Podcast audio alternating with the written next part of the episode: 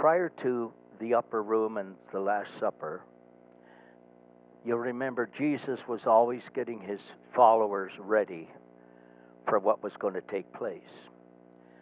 On his way to Jerusalem, he said, We're going up. I'll, I'll be betrayed. I will be handed over to the religious leaders. I will be beaten. I will be crucified, but I will rise again.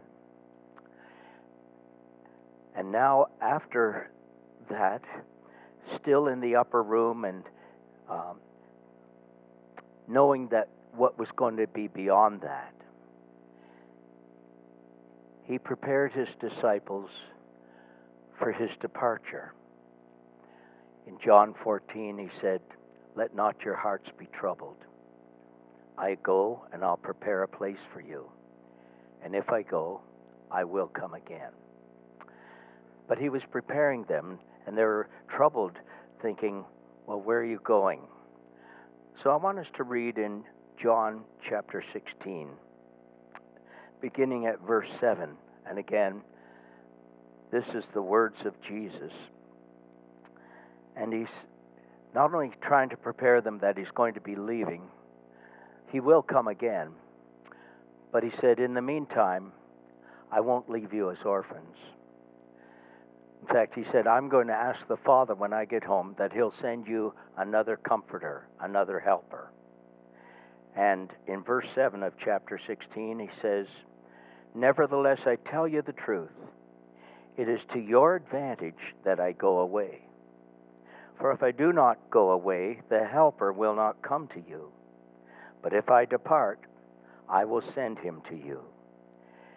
Speaking of the Holy Spirit, he said, and when he has come, he will convict the world of sin and of righteousness and of judgment. Of sin, because they do not believe in me.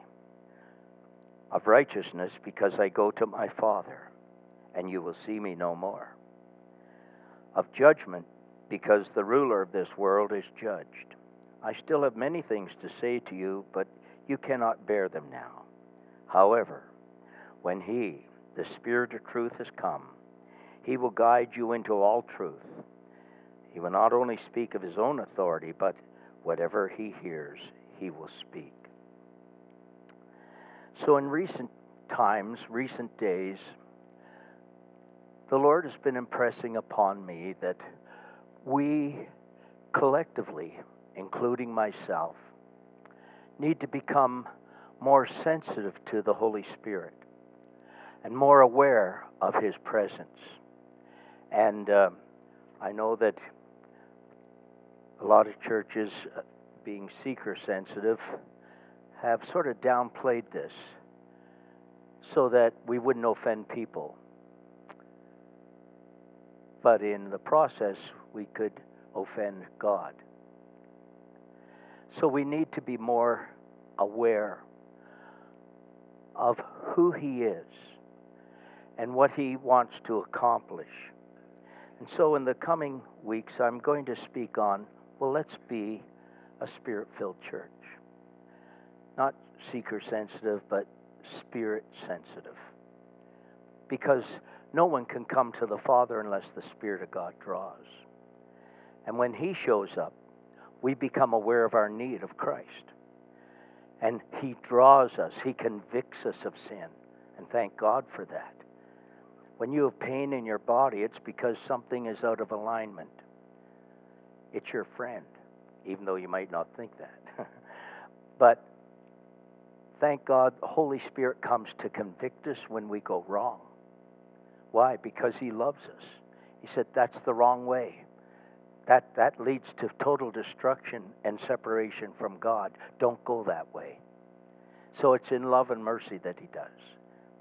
And so today, I, in order for us to fully embrace all that Holy Spirit wants to do in our lives, we need to become more aware of who He is so that we could fully embrace what He wants. Over time, there's been abuse and, you know, crazy things happen, and they think, well, this is revival. But Holy Spirit won't make us act foolish. He will empower us. He will give us wisdom beyond human intellect called revelation knowledge. He will empower us to be effective for Him. And when people see the difference that He makes in our lives and in our midst, He will attract people unto Himself. And people say, I need that. I want that. But we need to welcome Him.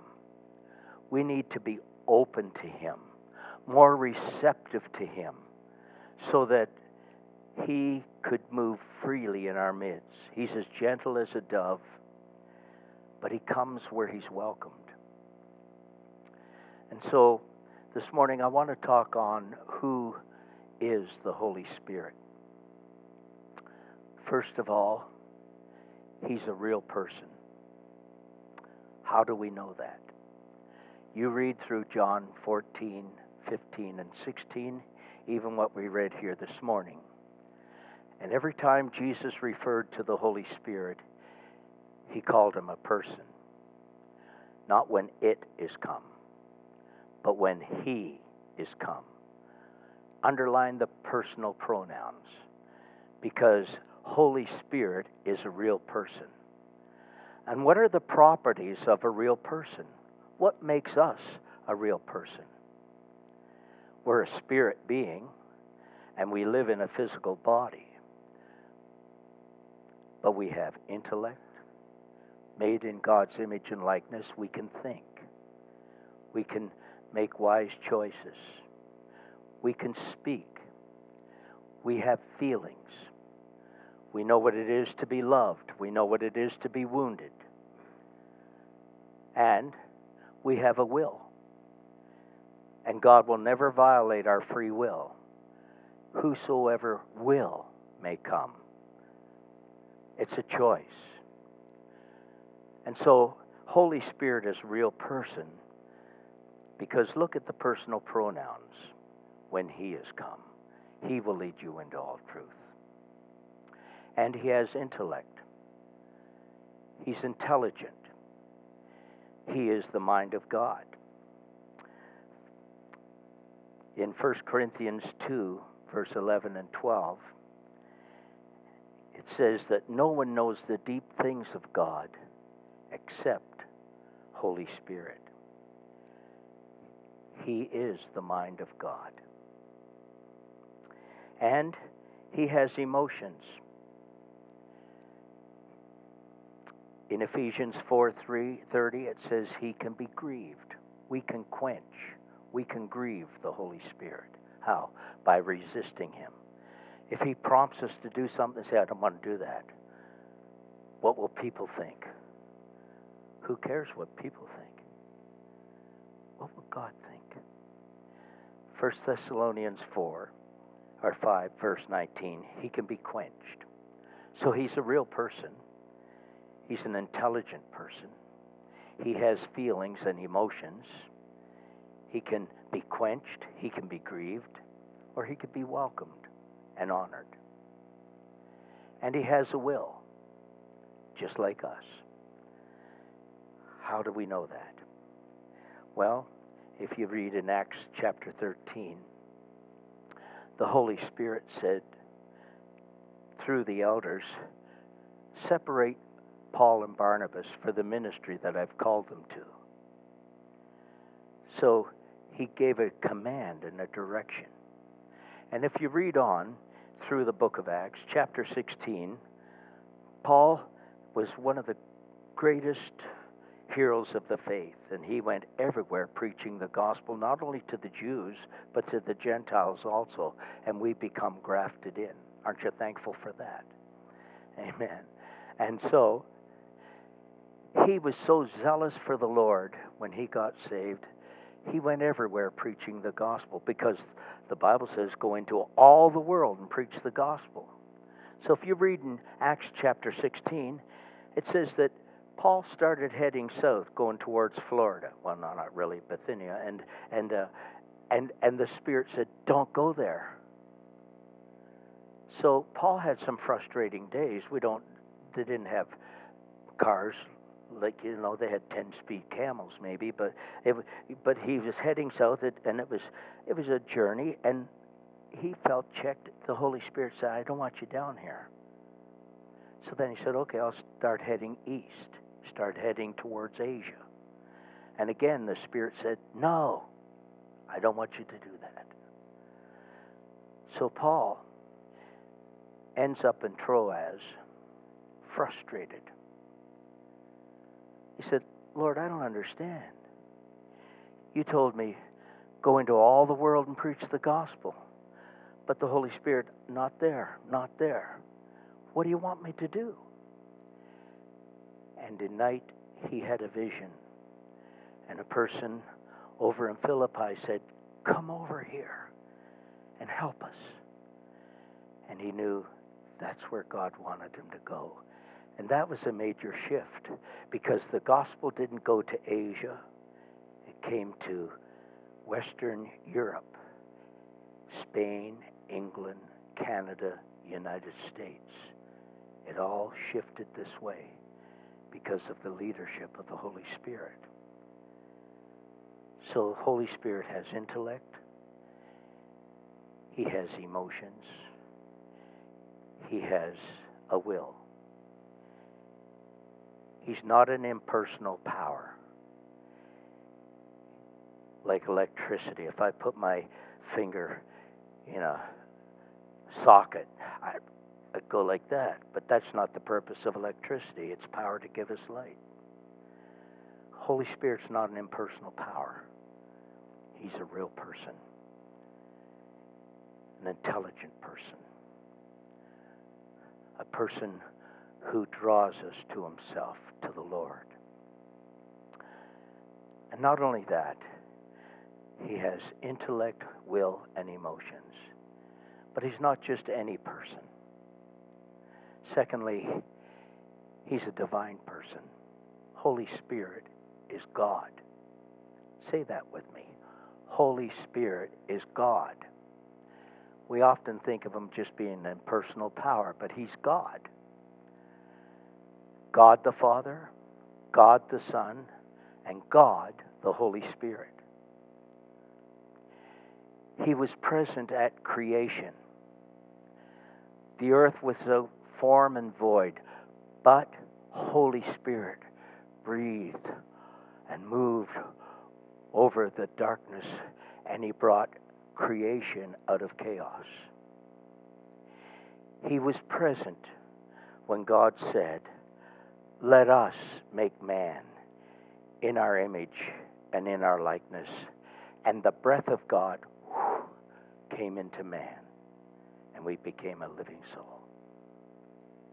He was present at the baptism of Jesus. Before he began to preach a message, he was baptized.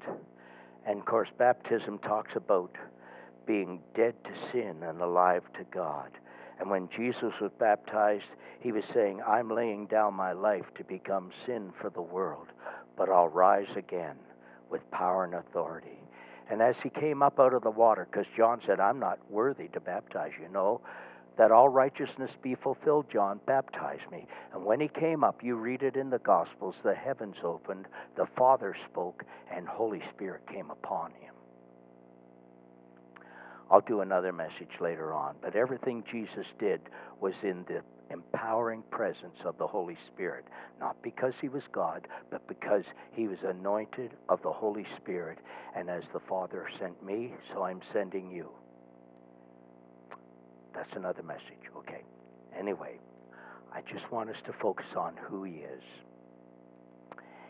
He's a real person. He's a divine person. He's much as God the Father and God the Son and God the Holy Spirit. Let us make man.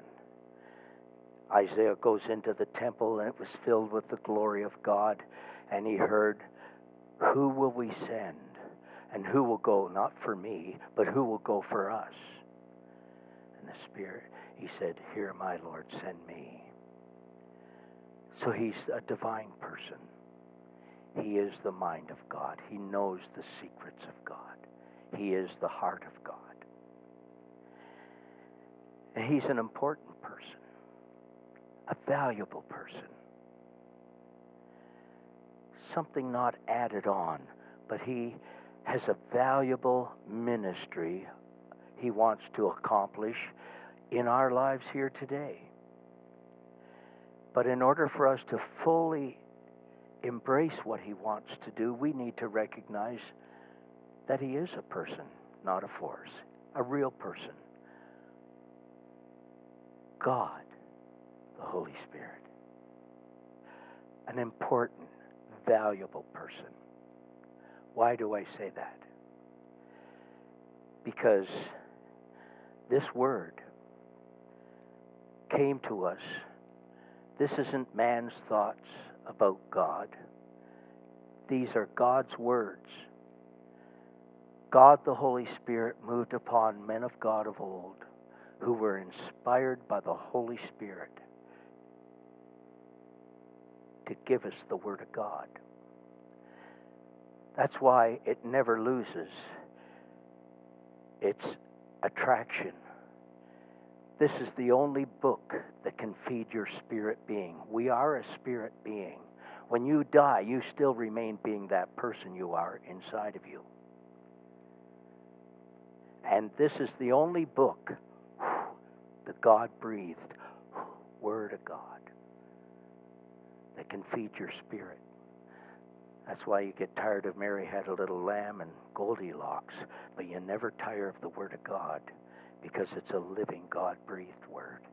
These are God's words. This book contains God's presence and God's power, and it was given to us by Holy Spirit.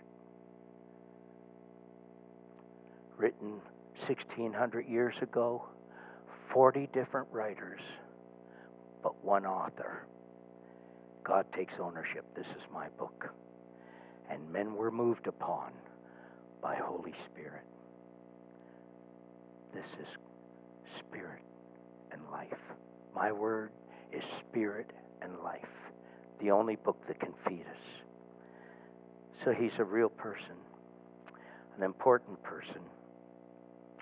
Because in Corinthians 1 12, 3 says, No one can call Jesus Lord with authenticity except by the Holy Spirit. You see, only the Holy Spirit can cause us to be born again. And when He comes in, old things pass away and all things become new. Not everybody that says, Lord, Lord, will enter in. He'll say, I didn't know you. But He'll know us because no one can call Jesus Lord with any authenticity except by Holy Spirit being born again. How many know him this morning? We can, where we're born of his spirit. It, it's not something religious, it's relational. He dwells within us. He walks with us. He talks with us. He's in us. He's for us. He'll lead us in paths of righteousness. He'll convict us when we go wrong, thank God. And He'll motivate us and come in paths of righteousness, saying, This is the way, walk in it. He'll speak to us if we listen. So He's an important person. Did you ever realize how Jesus came into the world? He was conceived by Holy Spirit. Think of it. That was how he entered he- in, entered earth. The power of the Most High, Holy Spirit, overshadowed Mary and created in her the seed of God. He was conceived of the Holy Spirit. Awesome. I mean, I could stop right there, but I mean, I just want to cause you to become aware, and only God can awaken in us and in my own heart a fresh awareness of who He is and all that He wants to do. But because of abuse and misuse, we shy away from. And so I want to dismiss that and present to you who He is, what He wants to do. and that it takes greater responsibility to have a spirit filled church than just an ordinary evangelical church. Because he wants to impart to us gifts of the Holy Spirit. Gifts. Words of wisdom, knowledge, miracles, healing, discerning of spirits. He wants to impart to us giftings that will cause us to be victorious and effective, and people will see the difference that He makes in our lives. And so, He wants to cultivate in us the fruit of the Spirit, the character of Christ. It can't be manufactured. It has to be birthed in us. We have to keep growing in Him. And hopefully, we're better this time of this year than we were this time last year. That we keep on growing. We keep on the stretch. We keep reaching out. We keep responding and become more and more like Him. So, He's an important person. And He gives us power to witness for Him he, he will impart to us the, the courage and the strength to speak up and make wise appeal. And so it's by the enabling of the Holy Spirit. In fact, in Romans 8:26, we don't always know how to pray. But the Spirit himself will pray through us with groanings and utterings that can't be understood by natural mind. And that's why the enemy sort of downplays the speaking in tongues, because even he doesn't understand that. It's our hotline to heaven. And so he tries to belittle that. And I often wonder, well, why did God choose it that way? Because the tongue is the most unruly part of our being with it, we can curse man and we can bless God, and it shouldn't be that way. But when we're totally yielded to Him, not it, but Him, He will empower us. There'll come times when you won't know what to pray for. There's come times in my life where I thought, how will we handle that? But as I pray in the Spirit, He will give direction and wisdom. I share stories not to think, oh, look at how good he is, but to encourage you of what God still does today than what he did in days gone by. When I went to Georgetown the first time, it was absolutely broke and devastated. We had 25 people. Everybody went to Mississauga or Brampton, Kennedy Road, but nobody, they lived in town, but they went everywhere else. But God called me there. He called us there. This is my better half. And she has a name. I don't call her it. This is my wife, Doris. This is my first wife. yeah. I always had a fellow in Burlington. He said, This is my first wife, Helen. And people think, Oh, what's that? He just wanted them to know he hasn't married anybody else, you know. so, but when I, when I was in Georgetown the first time, and, you know, it was bankrupt. It was down to a handful of people. And the treasurer, Bill Sears, bless his heart, he'd phone up and say, You're 2,000 behind. And we were just sinking all the time. So I went in. And I said, God, I don't know. I don't know what to do. I know you called me here. And I prayed in the Spirit. And as I just worshiped Him, and that's the entrance to His presence is worship in spirit and in truth. And as I worshiped him and prayed in the spirit, afterwards he gave me an idea. I knew it was God because I'm not that smart. And he said, You're developing assembly, right? Yeah. Go and meet with the district, and I'll tell you what to tell them. So I went to ask, and I went and met the district executive I took my treasurer along with me, reluctantly, because he, knew what was in the books. And I went in and I looked at all the men there and I said, uh, This is our budget. Can you run your church on a budget like this? Can you? No. Can you? No. I said, I can't either. So they were expecting me to ask for money. And I knew they'd say no. But what God told me was, I said, God has called me here to succeed and to be victorious. And I said, We're a developing assembly, right? Right. Home mission church, right? Right. So I just want to ask permission that on Sunday nights, they still had Sunday nights back then, that I could go across the district and raise a home mission offering. Wow. Oh. So they sent me out, called me back in. And they said, Well, we've discussed this, and uh, maybe just in your own section, but not the whole district. I said, Okay. And so I went to Kitchener Gospel Temple, and they sent their youth pastor to preach for me. And I raised $20,000. I went to Cambridge, and raised 15000 And that became a turning point.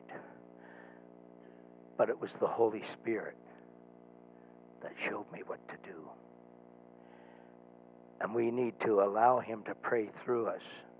I don't know what challenges you face at times, but in the natural you can get overwhelmed. But if you just turn to God and, and say, Lord, I need your help, and just begin to worship Him, that attracts His presence. And then let the Spirit of God begin to pray through you. And afterwards, He'll give you a thought, a truth, a directive, because He's a real person. He's an important person.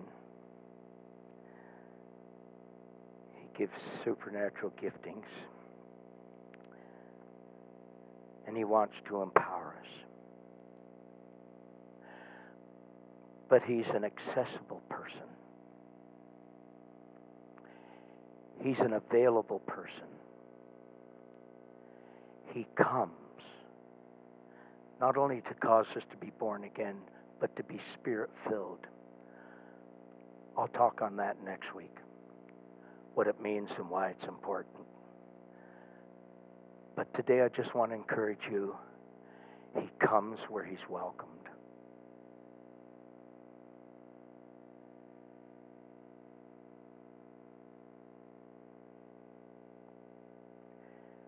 We need to welcome